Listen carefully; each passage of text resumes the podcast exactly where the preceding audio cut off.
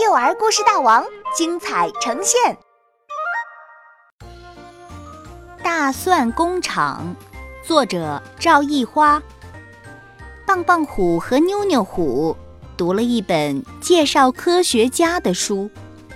哥哥，科学家好厉害呀！妹妹，你看，这个种子科学家更厉害，他专门研究水稻的种子。种出了好多好多的水稻，哇，真了不起！哥哥，我们也能做种子科学家吗？妞妞虎问。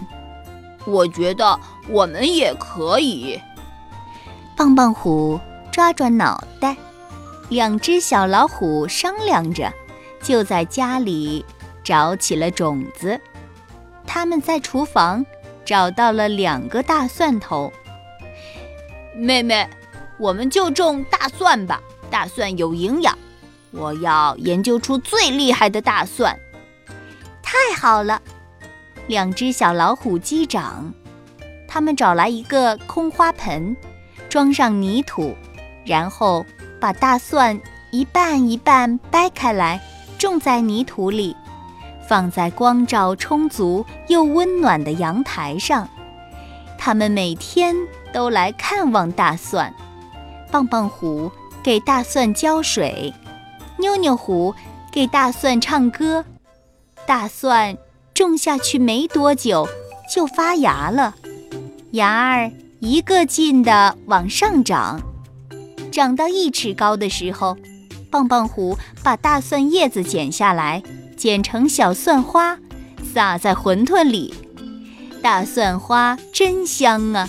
他们吃着蒜花的同时，也在为刚被剪过的大蒜担心。它还能再长出来吗？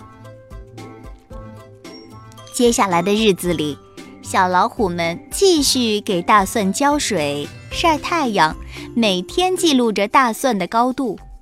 过了一周，神奇的事情发生了。大蒜又长回了原来的高度。快来看呢，我们的超级大蒜研究成功了！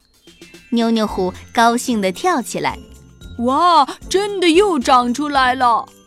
棒棒虎高兴得又蹦又跳。